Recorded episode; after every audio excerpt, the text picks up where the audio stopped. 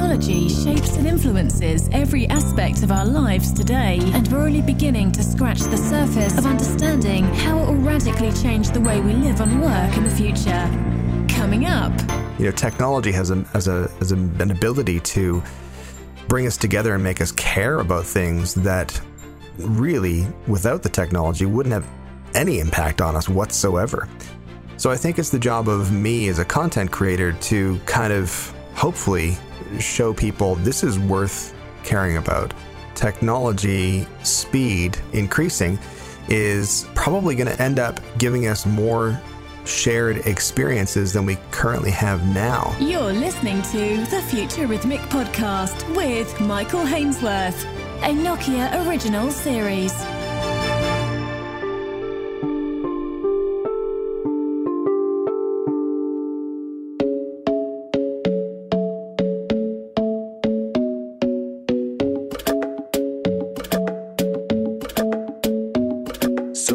Find some peace and quiet, so the bathroom is where I go. Mm-hmm. Me and my phone on the throne, checking YouTube, hitting like on some videos. Mm-hmm. I know this won't win me Dad of the Year, but come on, give me a chance now. If the roll is done, I grab another one. Set it right, set it overhand. And now I'm singing Family, like, you know I don't want much. I even love handmade crafts made of macaroni. Come on now, you should know me.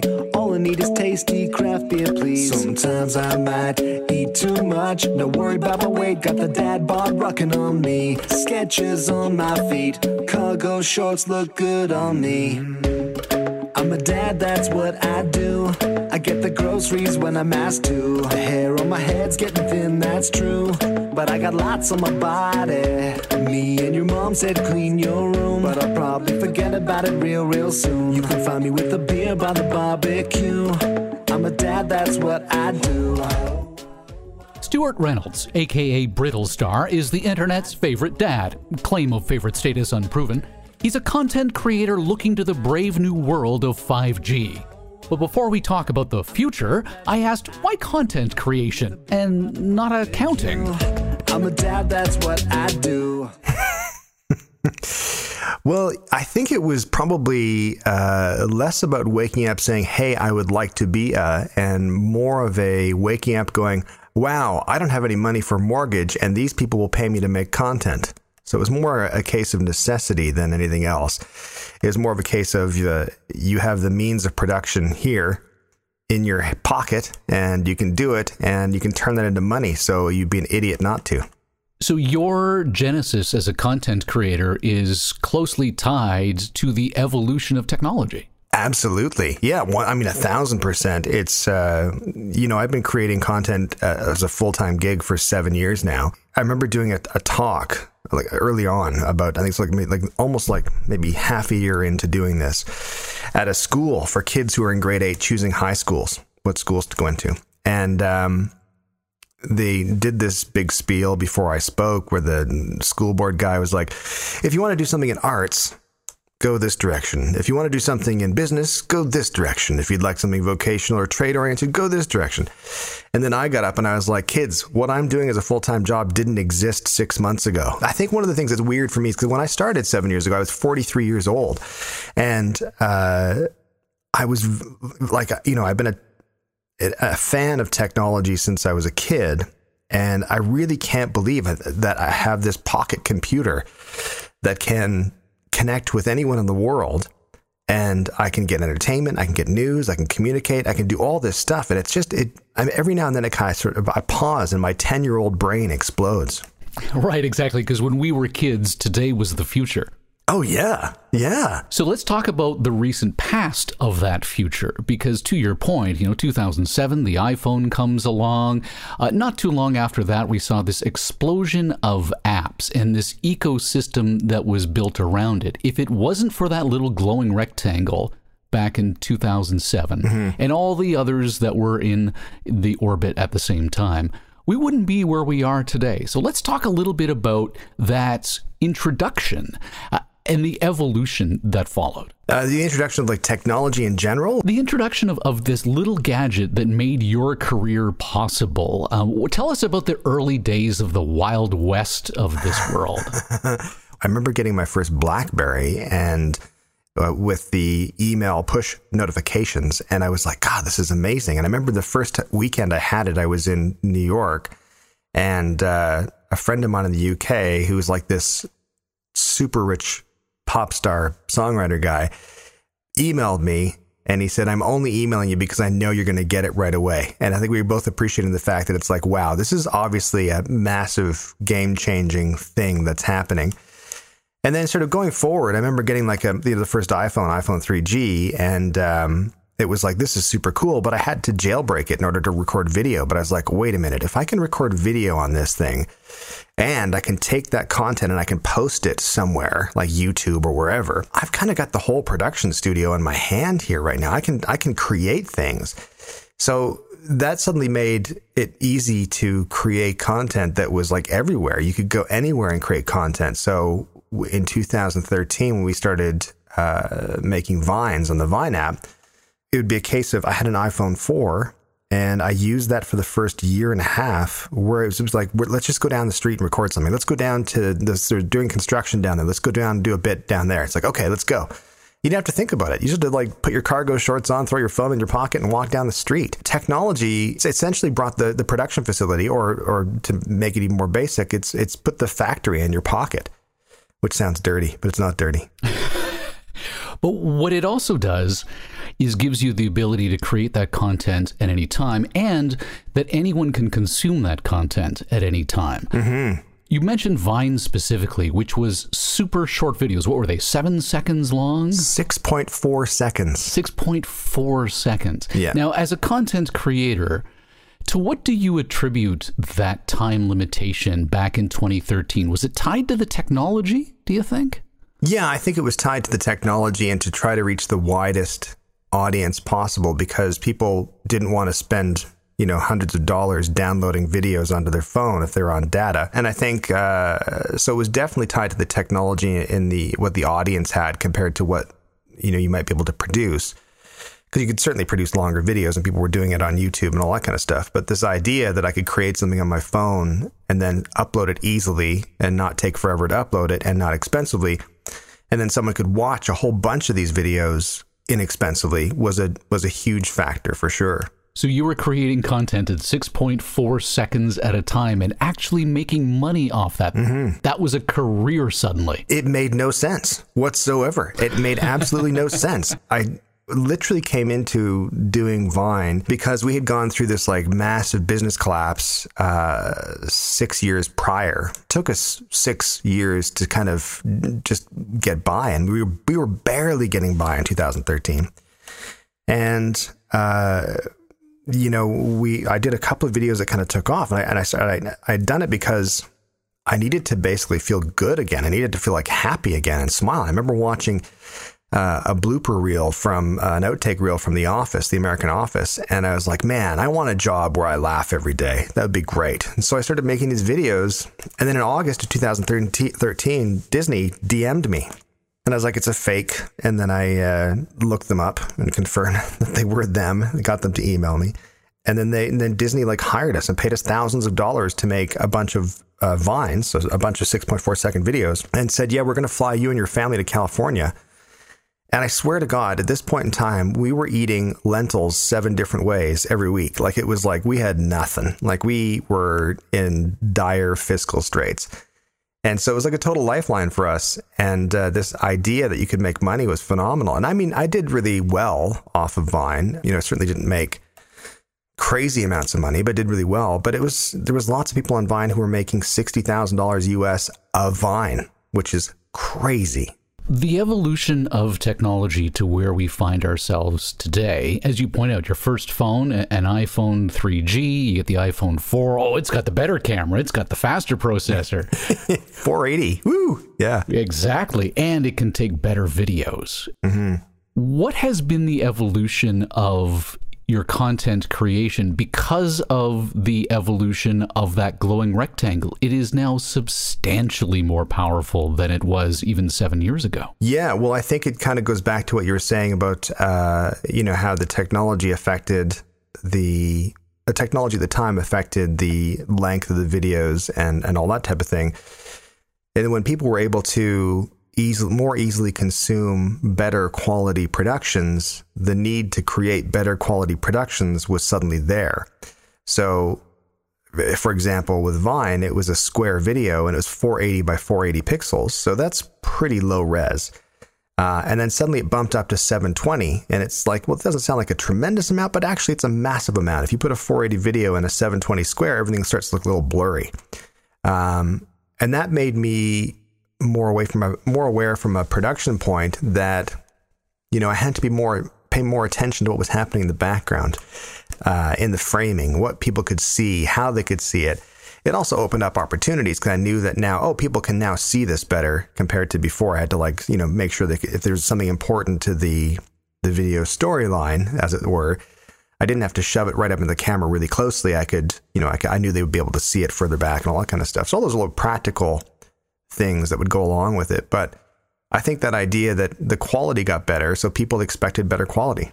And if they didn't get that better quality, they moved on to someone else. Totally. I think, you know, I credit a big part of uh, my success on Vine to the fact that uh, early on, I found I used to have to just film in Vine in the app and then post right away. There was no folder for saving drafts or whatever. You just had to film, edit in the app, and edit just meant trim. Yeah, record a segment, stop. Record a segment, stop. Record a segment, stop, and then upload. That was your choice. When we were back in uh, filming with a whole bunch of super successful Vine people in in uh, West Hollywood back in 2013 um, they would get together at 4.30 in the afternoon pacific time and then they had to film as much as they could and post before 6.30 p.m because otherwise no one would watch the vines because there was no algorithm deciding that it could roll out later. It was like they're there or they're not there.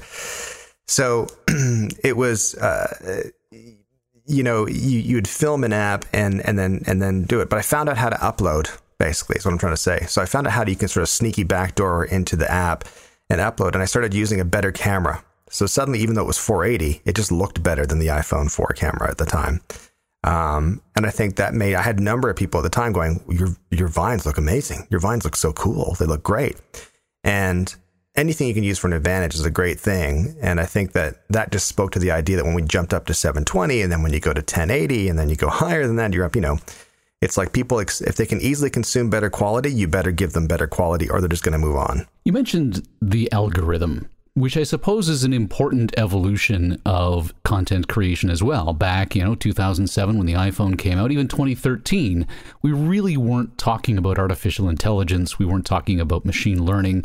Algorithms were just becoming a thing and recognizing them as a double edged sword. Mm-hmm. Did you fight the algorithm coming up or did you play it in your favor? I think initially everyone thought they could play algorithms to their own benefit.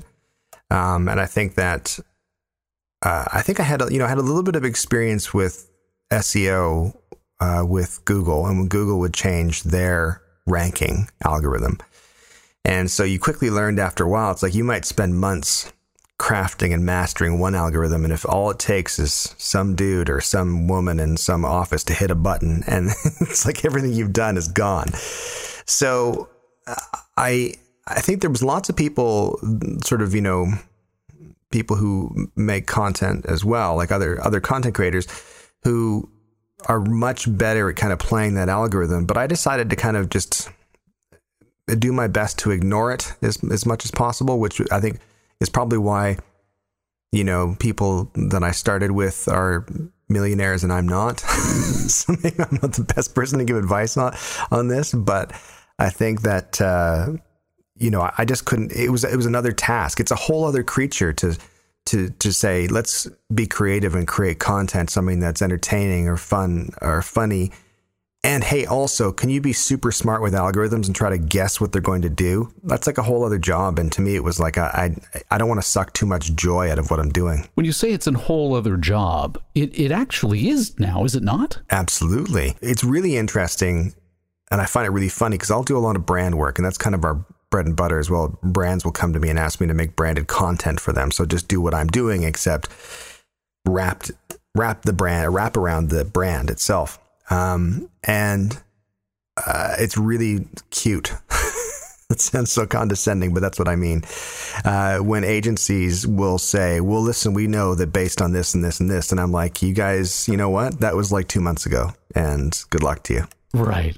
So no matter how hard you try to fight the algorithm, Yeah. you really are just instead choosing to focus on creating great content in the hopes that someone likes it. Yeah, I mean, I'm trying to be savvy about it as well. I mean, it's even like with like Twitter is my big platform currently as far as engagement goes, and uh, even though I have more followers on Facebook, Twitter is much more engaged. Um, and you know, I, I, try to be smart about it. I try to sort of learn a little bit about it, but there's so many uh, incredible amount of variables out there. You know, you can sort of look at your Twitter uh, audience engagement charts, and they have a great chart in their analytics. It'll sort of show you each day and the time of day, and, and if it's darker square, that means there's more people engaging with your content. However, that's only based on the content you put out and the content that everybody else put out as well. It doesn't matter how good your content is. If there's something else out there or other things out there that are suddenly competing that weren't competing before, that that skews the numbers. So are you saying that if something's blowing up on the web, you hold back on releasing your own oh, content? Oh, absolutely. If I can, if there's something too big and it doesn't make any sense, it's kind of like reading the room. Absolutely. Mm-hmm. You have to kind of like go, oh, well, you know what, this isn't going to play right now. There's been a couple of times when I wanted to make fun of something, or I've got a video ready to go, and then something happens in the news, and it's like, nope, I'm not going to put that out because that now looks insensitive, even though I made it two days ago. And this thing that's happening now didn't happen until this morning. It doesn't matter. It looks insensitive because the social media is kind of like right now. There's just so many variables. I like to compare it to uh, uh, David Hasselhoff, is what I like to compare it to. Oh, really? Which David Yeah. Hasselhoff, though? the, the Knight Rider David Hasselhoff or the burger eating David Hasselhoff? I think the no, just prior to the burger eating Hasselhoff in '94. I want to make sure. I think I'm getting the year right. He uh, was ready. He's like, listen, I'm a massive star in Germany, and I can attest to that. I remember being in Munich in a record store in '92. And going through, and I was like looking for different cool imports, and there was like hardly anything. And then the, Hasselhoff section was like three rows. It was massive. Oh, wow. and uh, I was like, "This is great." So I, uh, he he he was like, he did this TV special, and he spent tons of his own money in it. He was like, he's really fairly clever in the sense like he bought Baywatch uh, rights and all that kind of thing, and he's, he's clever. So he made this TV special, big splashy, ridiculous TV special, booked, got his time booked for the networks and blah blah blah, put it out. And it literally went on the air at the exact same time as the O.J. Simpson Ford Bronco police chase. So nobody watched. Except in Germany. Except in Germany. Even in Germany, they probably didn't watch. You know, it didn't matter how, how hard the Hoff danced in that special. No one was going to watch. So that that's what I always sort of think to myself. It's like there's, you can make the best thing in the world, but if nobody sees it for whatever reason, they don't see it. You know, I think that's uh, someone once said before, life is marketing, and I, I agree. Well, with that in mind, you have taken everything you've learned in this social media content creation world and applied it to that marketing. One of my all-time favorite videos, and I think it may have been my first Brittlestar experience. Wow. Was the uh, American next door neighbor asking the Canadian, "What does Canada have to be so proud about for Canada Day?" Canada Day? Yeah, um, kind of like July 4th for you guys. Yeah, but we do July 4th because we got lots of stuff to celebrate. We got Eagles and freedom and KFC. What do you have to celebrate? Did you just say what do we have to celebrate? Yeah, I. Universal healthcare. So if you break your leg, you can still afford a snack while you wait in the ER. The metric system. But to be fair, everybody else has that except you. Maternity leave. Because we think if a woman carries around another human for nine months, she might need some time off. Poutine. almost every friend I have has watched that video, and almost every friend I have, when I say, Did you know that's a Kentucky Fried Chicken commercial? Yeah. They go, What? I know. Really? There's like a huge inflatable KFC thing. There's a story about Colonel Sanders. Like it's just, But it was discreet, yeah. and it was a, a real eye opening experience for me to understand that intersection of content creation and marketing. Mm-hmm. Where does it sit today as far as the industry is concerned, particularly under COVID 19? brands are getting savvier, they're getting smarter. I think they realize that for them to take advantage of social media content, they have to connect with content creators and then kind of weave their brand into that content as opposed to uh, just a, uh, not a sponsorship, but I'm thinking of? An endorsement. Um, it's not like you just sort of get me to hold up a, a bottle of energy drink and go, go drink this. People are like, who cares what that guy drinks? You know, it doesn't matter. Um, but if I make a video that's in my style that people have come to expect and hopefully enjoy, and then I happen to have this energy drink woven into that story, suddenly it makes the energy drink seem cooler, or it seems like it's more naturally part of something. Um, that KFC video you were referring to, their national sales spiked just under 10% that weekend. I'm personally responsible for the deaths of millions of chickens, probably. I'm so sorry for that. I doubt any of those chickens are listening now, though you know, with COVID 19 and such, I think brands like we were asked to do a number of uh, videos, branded content videos for brands regarding the pandemic and the lockdown and that kind of stuff. And it, you have to really walk a careful line of not being too preachy or not being too cloy. It has to it has to be authentic. I think that's one of the weird things about social media is that you have to. It's such an intimate relationship. People are watching usually on their mobile device and that means that they're holding your head in their hands um, in the bathroom, in the bed, in their living room. And it's a very, very intimate relationship. So you can do, uh, you have to be, you can't betray that trust. You can't just suddenly be a dick, uh, say, hey, buy this. Unless you're doing it in a manner that people are like, you know, like we did for our merch. I was like, yeah, all of the money for our merch goes to me. So you want to know where your money goes? It goes to me. Right. So, but there's still an honesty there. There's an authenticity to it where it's like, oh, I feel, I don't feel like this relationship I built up has been betrayed at all. Then let's take what we've learned from the past and the role that technology has played in making who you are today and extrapolate a future. If the iPhone 3G um, was a device that made it possible for the world to consume content while waiting in line at the bank machine, mm-hmm 5G is going to bring us speeds that are 100 times faster than 4G, mm-hmm. that have a latency of 100 times less than 4G. Yeah. So we're going to get incredible speeds that are near real time or virtual real time at one millisecond, depending on the, the configuration. Mm-hmm. How does that change the role of the content creator? I was actually thinking about this this morning. I was thinking about how, like, at the beginning of the the pandemic, I started to consume tons and tons of news. And I realized I was like I was over consuming stuff. It was just it was too much and I couldn't properly process everything. And so I thought, okay, I'm gonna get I'm gonna get the print publication subscription to a newspaper instead. Um, so I got the Globe and Mail delivered to the house now. And for a good sort of two months, that was my source of news. I was like, I'll read the news. This is all I need to know. And then after that, it was like, okay, I feel like I'm already behind. I feel like I'm I'm I'm so far behind. Uh, there's stuff happening in between newspapers that makes tomorrow's newspaper seem kind of obsolete.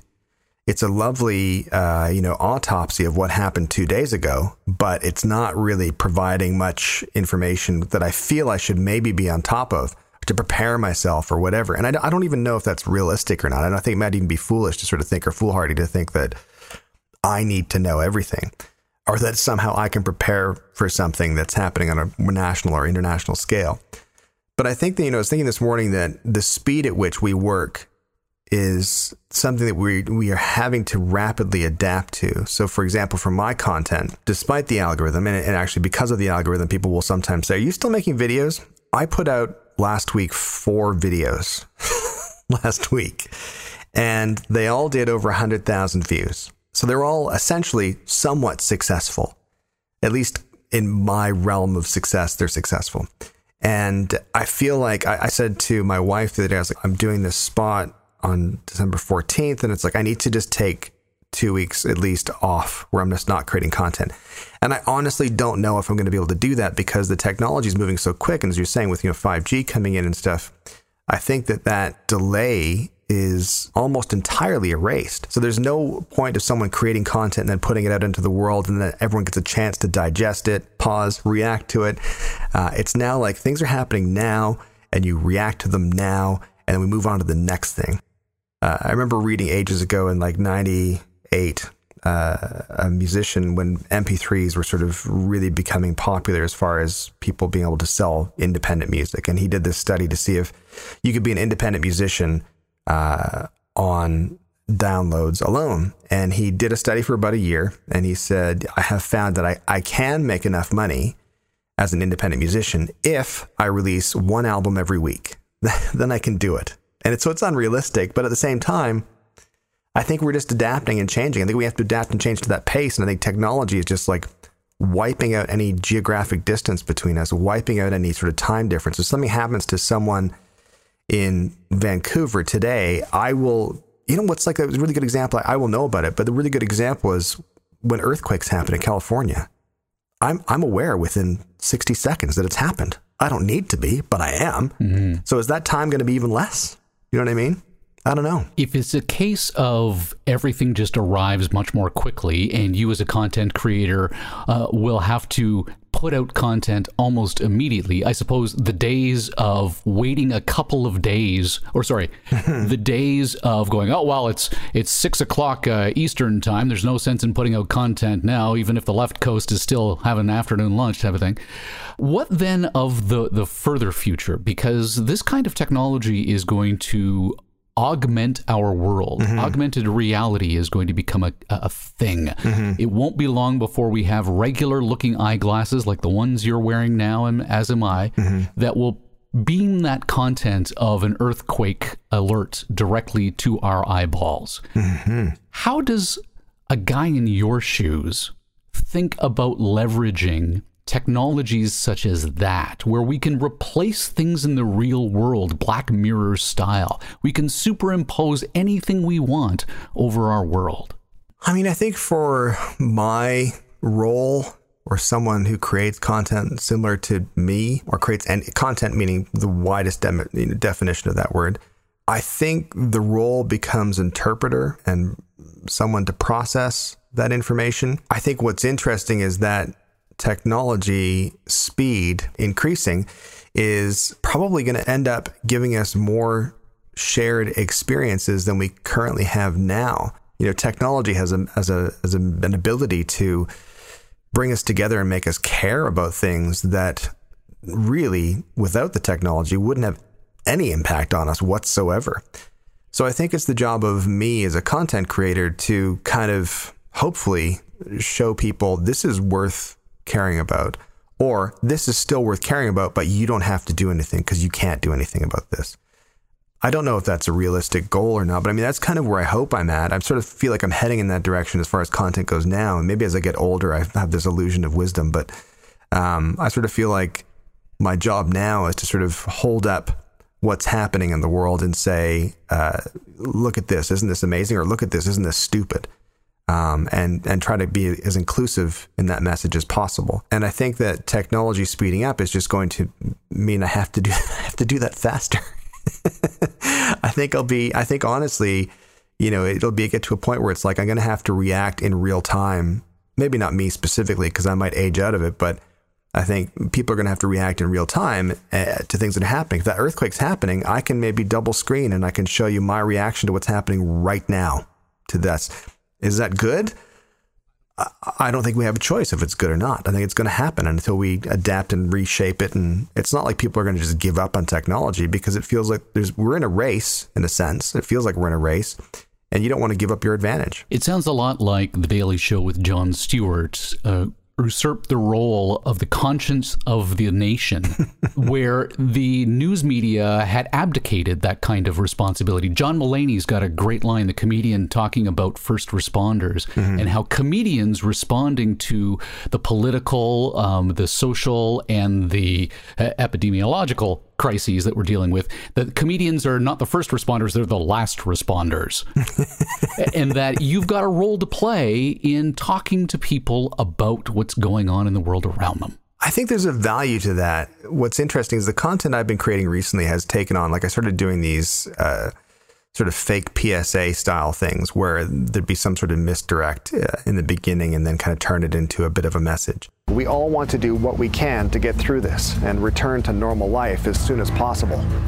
That includes social distancing and wearing a mask when required. But what about installing the COVID Alert app on your phone? An app designed by the government to notify you if you've been exposed to a confirmed case of COVID 19? That may feel like a step too far for you, and with good reason. And that reason is you're delusional and probably not very smart. There's a need for that. You think back to people in Canada like uh, like Rick Mercer, or if you look in the states like Jon Stewart or, or John Oliver now as well, where you get people who are digesting things where you're like, I don't have the time. All I'm do- I'm busy swimming right now, and I don't have time to try to figure out something that's happening end of the pool. I need someone who's just who can see it all. Say, listen, this is happening. It's important to have that. I, I, mean, I hope I do an okay job, and then I get lots of lovely people saying that I have been helping, which is good. I'm not a religious person. We don't go to church, all that kind of stuff. But I think it has the same value for some people as when you go listen to a sermon and you go, okay, someone's kind of talked a little bit about the world and I've applied it fortune cookie style to my life. That's the value in that kind of thing. And I think that's not a bad thing. See the future. Listen to what's next. Read about world changing ideas. All by visiting futurithmic.com. The Futurithmic podcast with Michael Hainsworth is a Nokia original series.